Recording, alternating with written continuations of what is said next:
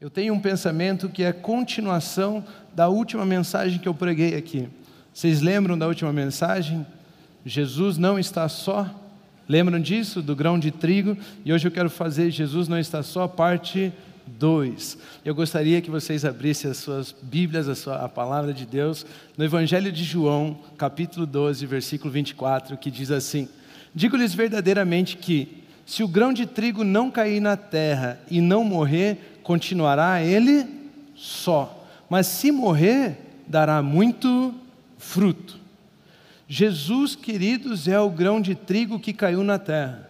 Ele desceu do céu e veio à terra e ele morreu. E quando o grão de trigo morre, o que acontece com ele? Ele não ficará só. Foi isso que aprendemos na primeira mensagem de Jesus não está só. Jesus Cristo é o grão de trigo, ou seja, ele caiu na terra, ele morreu. Jesus Cristo é o grão de trigo, Jesus Cristo morreu. Existe agora uma promessa sobre a obra de Jesus. Porque ele morreu, Jesus não pode ficar só. Ou seja, Jesus, a morte de Jesus trouxe muito fruto. E o que é o fruto da morte de Jesus? É deixar disponível a salvação para várias pessoas, para toda a humanidade. O grão de trigo não pode ficar só. Essa é a promessa de Deus sobre a obra de Jesus. Ou seja, todos aqueles que desejarem podem encontrar salvação em Jesus. E não apenas podem, mas se eles quiserem, eles vão encontrar, se você anunciar, eles vão ser colhidos. Jesus não pode ficar só, esta é a promessa da palavra sobre a vida de Jesus. Não bastando isso, nós aprendemos que existe uma alegria em Deus de participar, de ter semeado Jesus e permitir que você participe da colheita. Tem um texto na palavra de Deus que diz que aquele que semeia se alegra com aquele que colhe. Ou seja, Deus semeou o grão de trigo chamado Jesus, mas o privilégio da colheita é meu e seu. E Deus compartilha a alegria de colhermos vidas para Jesus, resultado da obra de Jesus, completarmos a obra de Jesus ao apresentarmos o amor de Jesus às pessoas. Todas as vezes que você leva alguém a conhecer a Jesus, o seu dia muda. A alegria de Deus é compartilhada com você, porque Ele plantou para que esse dia chegasse, para que você pudesse usufruir dessa alegria de conduzir alguém até Jesus. Jesus não está só, porque o grão de trigo caiu na terra, morreu, e se o grão de trigo morrer, ele não ficará só, ele dará muito fruto. Foi isso que aprendemos na primeira mensagem. Ganhar vidas para Jesus, então, é algo que vai entrar em extinção, você sabia disso? Vai chegar um tempo em que não poderemos mais ganhar vidas para Jesus, não poderemos mais conduzir pessoas até Jesus. Não está muito longe esse tempo, onde Jesus vai voltar, onde a igreja será arrebatada e depois Jesus vai voltar com a sua igreja. E a partir desse momento do arrebatamento da igreja, não teremos mais capacidade de colhermos o fruto que o trigo é, produziu. Isso é um privilégio dos nossos tempos, levarmos pessoas a conhecer Jesus, é um privilégio de agora. Se passar esse tempo, você perdeu esse privilégio, você não saboreou desse fruto, você não usufruiu dessa alegria. Ou seja, conduzir pessoas a Jesus é um privilégio dos dias de hoje. Isso vai acabar. É por isso que a palavra de Deus nos ensina, então, em Provérbios capítulo 11, versículo 30, o seguinte: O fruto do justo é árvore de vida, e o que ganha almas, sábio é esse fruto vai ser extinto. Não vamos mais ter a possibilidade de conduzir pessoas a Jesus. Você já pensou nisso? Às vezes você tem um tio, uma tia, um amigo de escola, da faculdade, alguém que você conhece que ainda não tem Jesus, e logo, logo, logo você não vai mais ter a oportunidade de apresentar Jesus para ele. E aí você ficou se convencendo de que, não, minha vida é uma pregação, eu não preciso testemunhar. Mentira! A fé vem pelo ouvir e não pelo que as pessoas veem na sua vida. Ah, mas a minha vida é uma carta aberta para as pessoas. Não é. Não é para isso. Anuncie o Evangelho, pregue. Você tem esse tempo agora para colher esse tipo de fruto. E a palavra de Deus está nos ensinando que aqueles que anunciam, aqueles que ganham almas para Jesus, eles são sábios, porque eles estão aproveitando dessa oportunidade. É esse o momento. Não vai existir outro, é nesse período. É no tempo da graça. É até a volta do nosso Senhor Jesus. Um dia isso vai acabar. E esse texto está, então está nos ensinando que o que ganha almas é sábio. E nós podemos entender esse texto aqui em duas perspectivas. Nós podemos entender esse texto, interpretar esse versículo a partir da perspectiva de que ele está falando a respeito de Cristo. E nós podemos também interpretar esse versículo da perspectiva de que ele está falando a respeito de nós. Vamos trabalhar um pouco essas duas ideias. Falando um pouco a respeito de Cristo. Cristo Jesus é o justo que caiu na terra como semente. E o fruto que ele produz é a árvore de vida eterna, é a árvore da vida. Então foi Cristo Jesus quem morreu que foi dado como semente, foi plantado e por ser plantado morreu e dali brotou uma árvore e essa árvore chama-se árvore de vida. Essa é a árvore da vida que se comermos nós recebemos a vida eterna. Foi Jesus, o justo, que morreu e dá fruto, que é a árvore de vida. As pessoas só vão encontrar vida se encontrarem Jesus. As pessoas só vão encontrar paz se encontrarem Jesus. As pessoas só vão encontrar saúde se encontrarem Jesus. As pessoas só vão encontrar satisfação se encontrarem Jesus. O fruto do justo é a árvore de vida. Jesus é o justo que produziu a árvore da vida. E ele então colocou essa árvore à disposição de todos, para que todos possam se alimentar dela. Olhando para esse versículo do ponto de vista de que ele está falando a respeito de Cristo, então foi Cristo, o justo, que morreu e produziu a árvore de vida.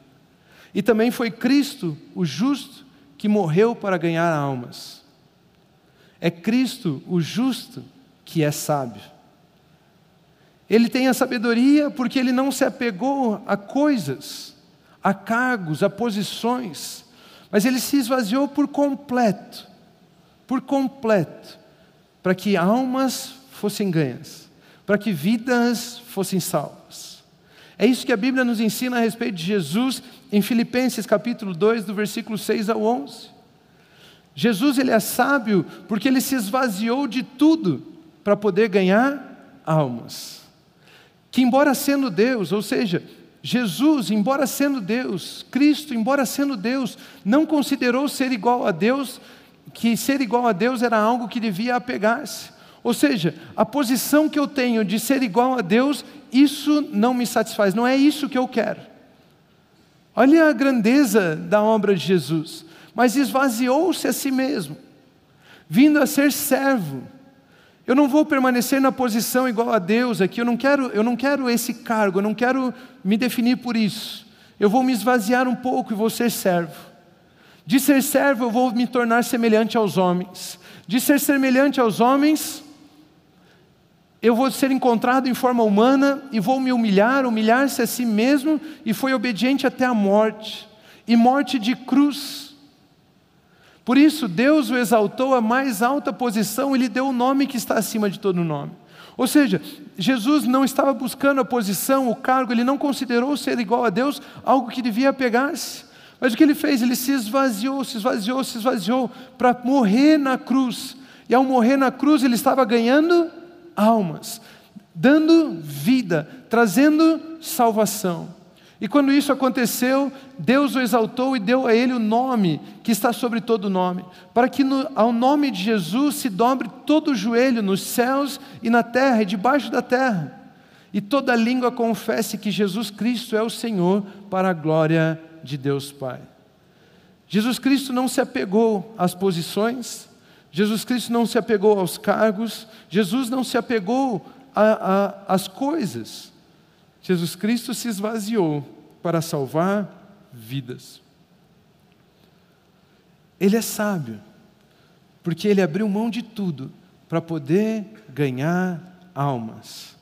Aquele que ganha almas, sábio é. Jesus é o sábio. Mas a Bíblia nos ensina que eu e você podemos interpretar esse texto de Provérbios 11, 30, como se estivesse falando a nosso respeito também. Por causa de Filipenses 2:5, nós lemos Filipenses 2 do 6 ao 11. Mas olha o que um versículo antes diz: Seja a atitude de vocês a mesma de Cristo Jesus. Seja a nossa atitude a mesma de Cristo Jesus, que não considerou ser igual a Deus algo que devia pegar-se não considerou os cargos, não considerou as posições, não considerou as coisas, mas esvaziou-se disso tudo para ganhar almas. Eu e você somos aqueles que fomos justificados pela obra de Jesus. E quando frutificamos, frutificamos vida para que as pessoas escutem a pregação do Evangelho. Mas existem algumas coisas que nos impedem, às vezes, de anunciarmos a mensagem da salvação. Por exemplo, ah, eu sou um professor na sala de aula, eu não posso fazer isso. Ou, por exemplo, eu sou um chefe da empresa, eu não vou fazer isso porque eu tenho um cargo, eu tenho uma posição. Ou, por exemplo, eu, eu, se eu falar para os meus colegas que eu sou cristão, talvez eu perca o meu grupo de relacionamento. Ou talvez se eu falar, eu vou perder. E se eu tentar falar, vão me tirar. E se, e se, e se. A Bíblia está dizendo que ele não se apegou às posições, aos status, não se apegou às coisas. Ele preferiu esvaziar-se, porque sábio não é aquele que tem muitas coisas nesse mundo terreno, sábio é aquele que ganha almas. Nós precisamos inverter o nosso valor de prioridade. A prioridade não está nas coisas deste mundo, a prioridade está nas coisas do alto, nas coisas do céu. E a Bíblia está nos ensinando que aqueles que ganham almas, estes é que são sábios. E nós queremos parecer sábios aos nossos próprios olhos, mostrando as coisas que temos, mostrando o cargo que ocupamos, falando das coisas que fazemos. O mundo inteiro é voltado sobre essas coisas, mas a Bíblia está nos ensinando: isso não é sabedoria. Sábio é aquele que ganha almas. Eu e você podemos então nos esvaziar. Não significa abandonar os nossos cargos, não significa não, não considerar as nossas posições, não significa não ter coisas, significa não permitir que essas coisas nos tenham que elas dominem sobre nós a ponto de não anunciarmos o Evangelho. Não podemos permitir, devemos esvaziar-nos de nós mesmos. Não focar nessas coisas, mas focar naquilo que Deus diz que é sabedoria. E sabedoria para Deus é ganhar almas. É um fruto que entrará em extinção. Não importa onde eu estou ou com quem estou falando, Todos precisam de Jesus. Todos precisam de Jesus. Ah, eu vou ter a oportunidade de falar com um grande empresário, e, e aí o cara ele é tão importante, ele tem uma posição tal, ele não me interessa a posição. Eu sei que ele precisa de Jesus. Ah, mas ele tem muito dinheiro, não me interessa, dinheiro não é nada ele precisa de Jesus. Ah, mas aquela pessoa é muito pobre, ela não tem nada, ela não vai poder fazer nada depois. Ele precisa de Jesus. Não devemos nos apegar a essas coisas, aquilo que estamos vendo. Todos precisam de Jesus. Todos precisam de Jesus. E Deus considera sábios, nos considera sábios por nós nos esvaziarmos e pregarmos que só Jesus é o Senhor.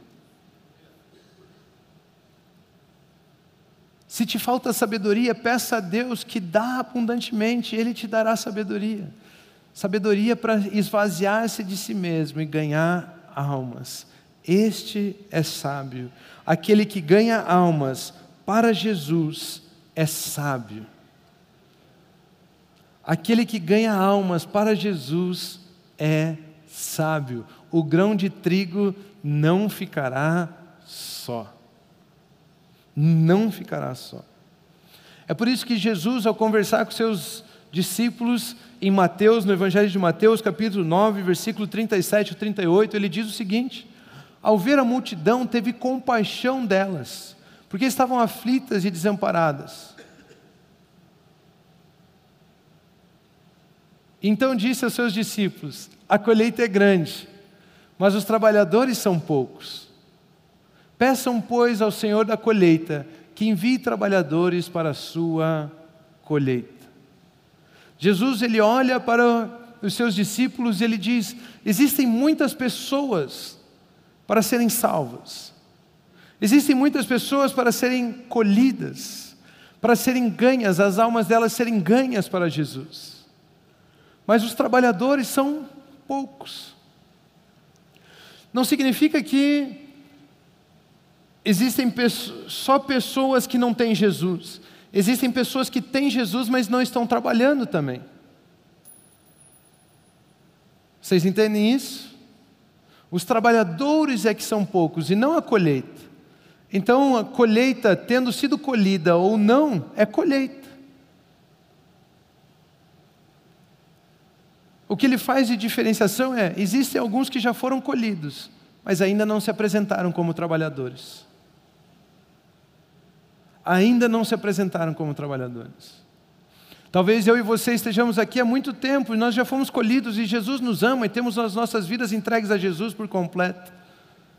Mas ainda não participamos do, do, do privilégio de sermos chamados trabalhadores. Não participamos do privilégio de sermos chamados trabalhadores. O grão de trigo que é Jesus esse caiu na terra, morreu e ele já deu muito fruto, os campos já estão brancos, já estão prontos, a colheita já está pronta, todas as pessoas já têm acesso à salvação, não tem acepção, não tem um sequer que não tenha acesso à salvação, não tem uma pessoa que tenha feito algo errado demais, não tem uma pessoa que tenha sido malvada demais, não tem uma pessoa que tenha se afastado de Deus demais que não deseje, que não possa receber a salvação através de Cristo Jesus. O grão de trigo já morreu e salvação está disponível a todos. Meu Deus, se isso não faz você vibrar, desista.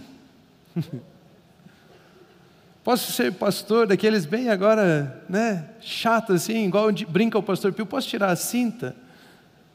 Se você entender que existe salvação para todas as pessoas, e isso não faz o seu coração feliz, você precisa conhecer Jesus. Você precisa conhecer Jesus. Não os outros, você. Porque se existe algo que resolve o meu problema, tira, me purifica do pecado, me tira da morte, me traz para a vida, me tira das trevas, me traz para a luz, me tira do, do, do, egoísmo e me coloca numa, num caminho de amor, se existe uma pessoa que me ama de forma incondicional, se tem um Deus que entrega o seu próprio filho para morrer por mim, por você, se tem um Deus que me ama dessa forma, Deus prova do seu amor por mim, por você, e isso não traz alegria ao meu coração a ponto de eu querer compartilhar com alguém, significa que eu não entendi ainda o amor dele por mim. Eu ainda não quis me apresentar como trabalhador. Significa que eu preciso vir à igreja e aceitar Jesus. E eu quero esse amor na minha vida. Eu quero esse amor na minha vida. O grão de trigo já morreu. E Jesus não pode ficar só. Ele dá muito fruto. Agora, ao saber que ele procura trabalhadores, porque ele está dizendo que a colheita é grande, mas poucos são os trabalhadores, ou seja, poucos desejam ser considerados sábios. Pouquíssimas pessoas desejam ser consideradas sábias. Poucos são os trabalhadores. Mas se Ele está procurando trabalhadores, se Ele está dizendo assim, peça ao Senhor da seara, da colheita, que envie trabalhadores, não dá vontade de dizer, eis-me aqui? Não dá vontade de entender esse amor e falar: Ei, Espírito Santo, eis-me aqui, envia-me a mim. Deixe, usa a minha vida para ganhar a minha família. Não, não mire em coisas muito grandes, não precisa agora. Pense no seu colega de trabalho. Espírito Santo, envia a mim. Eu quero ser um trabalhador. Não dá vontade de dizer: Ei, eis-me aqui. E deixa eu te dizer o seguinte: se você pedir ao Espírito Santo que envie trabalhadores, o primeiro enviado será você. Se você pegar esse texto que diz assim: peça ao Senhor da seara que envie trabalhadores para a sua colheita, quando você disser assim: Ei, Espírito Santo, Deus, envie trabalhadores para a sua colheita, o primeiro a ser enviado vai ser você.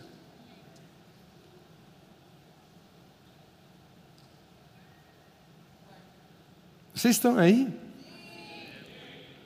Ele diz o seguinte: peça ao Senhor que envie trabalhadores para a colheita. Ou seja, eu e você temos o direito de fazer essa oração, porque Ele disse que podemos. Ei, Senhor, nós te pedimos que envie trabalhadores para a colheita. Mas quando nós fizermos essa oração, o primeiro enviado será nós mesmos.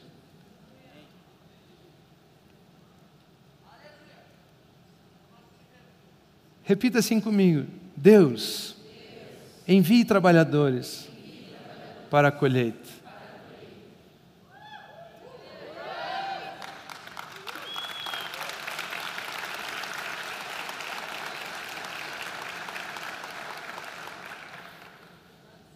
Deus deu um ministério em comum para todos nós. Às vezes a gente pensa, ah, o Rômulo está lá, ele é pastor, a Luísa está lá, ela é pastora, o outro é um coordenador, o outro é apacentador, o outro é pastor não sei aonde, o outro é um grande evangelista, o outro é um político, o outro é um médico, o outro, não importa o ministério que você esteja. Deus deu algo em comum para todos nós. E o nome desse ministério em comum para todos nós chama-se o Ministério da Reconciliação.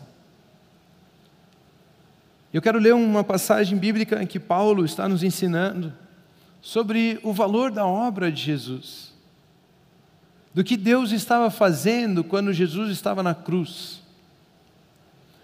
morrendo para a purificação dos nossos pecados. O que Jesus fez quando ressuscitou. Paulo está explicando várias coisas. Em 2 Coríntios 5, 18 a 20, ele diz o seguinte: que essa salvação toda não provém de nós, mas provém de. Vocês conseguem ler o texto lá comigo? Tudo isso provém de. Salvação, então, não é algo que o homem pode produzir. Tudo isso provém de. Que nos reconciliou consigo mesmo por meio de Cristo e nos deu o ministério da reconciliação. Ou seja, que Deus em Cristo estava reconciliando ou seja, nós estávamos afastados de Deus, nós tínhamos inimizade com Deus, e Deus na cruz estava nos reconciliando consigo mesmo, consigo o mundo, não levando em conta os pecados dos homens, e nos confiou a mensagem da reconciliação.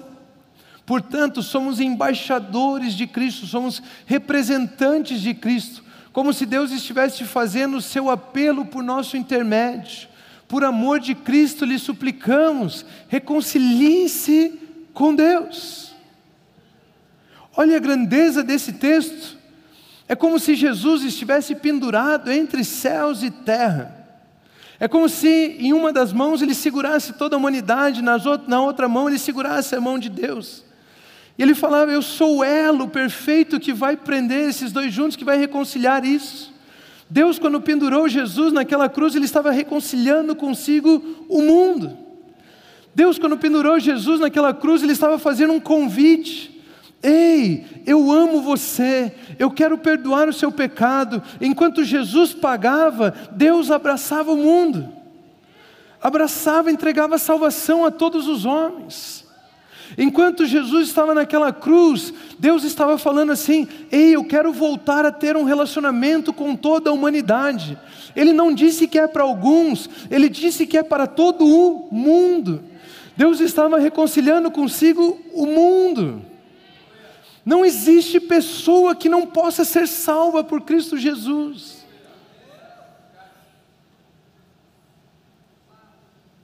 Ele estava reconciliando consigo o mundo naquela cruz. Enquanto ele, Jesus, pagava, o Pai recebia a humanidade. E eu e você hoje somos embaixadores de Cristo, com a mensagem da reconciliação. Olha isso que eu escrevi aqui: Jesus é o convite de Deus para a reconciliação. Jesus é um anúncio. Jesus é uma grande uma grande propaganda de Deus falando: Eu amo vocês. Olha, eu estou demonstrando o meu amor por vocês. Se você olhar para Jesus, você tem certeza de que você é amado por Deus. Ele estava falando: Ei, eu quero me reconciliar, eu quero ter um relacionamento com você, eu quero passar meus dias com você, eu quero conversar com você. Eu e você podemos ir às pessoas como trabalhadores sábios agora como embaixadores de Cristo e suplicarmos às pessoas: ei, reconcilie-se com Deus.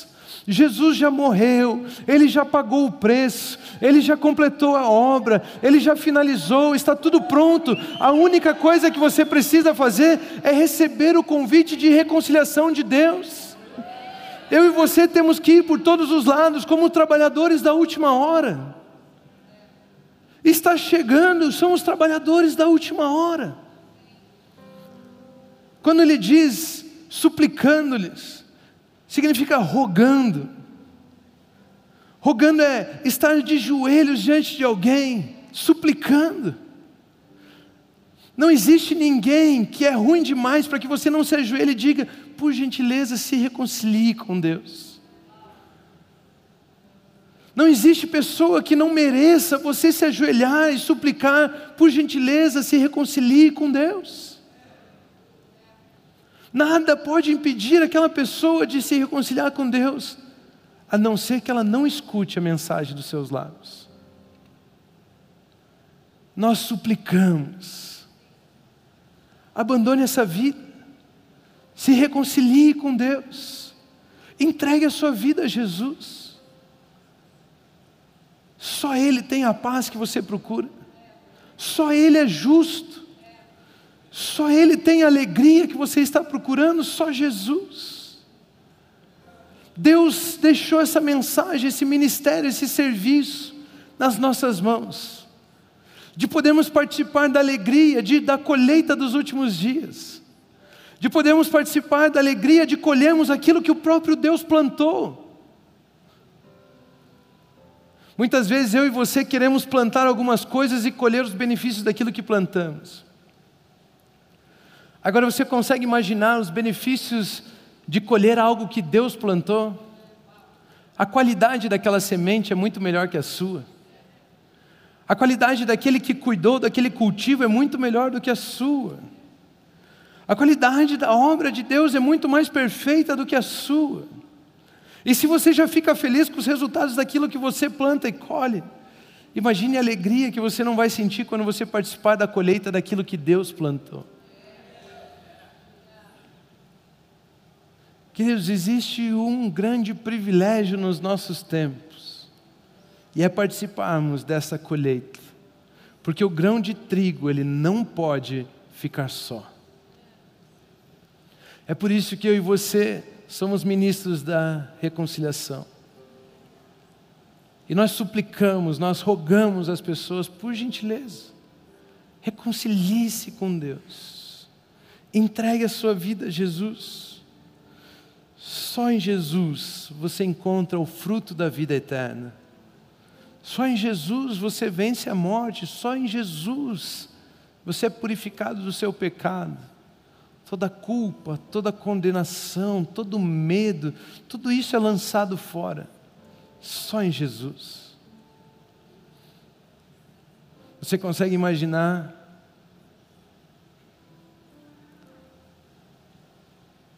aonde Deus nos colocou. O privilégio disso.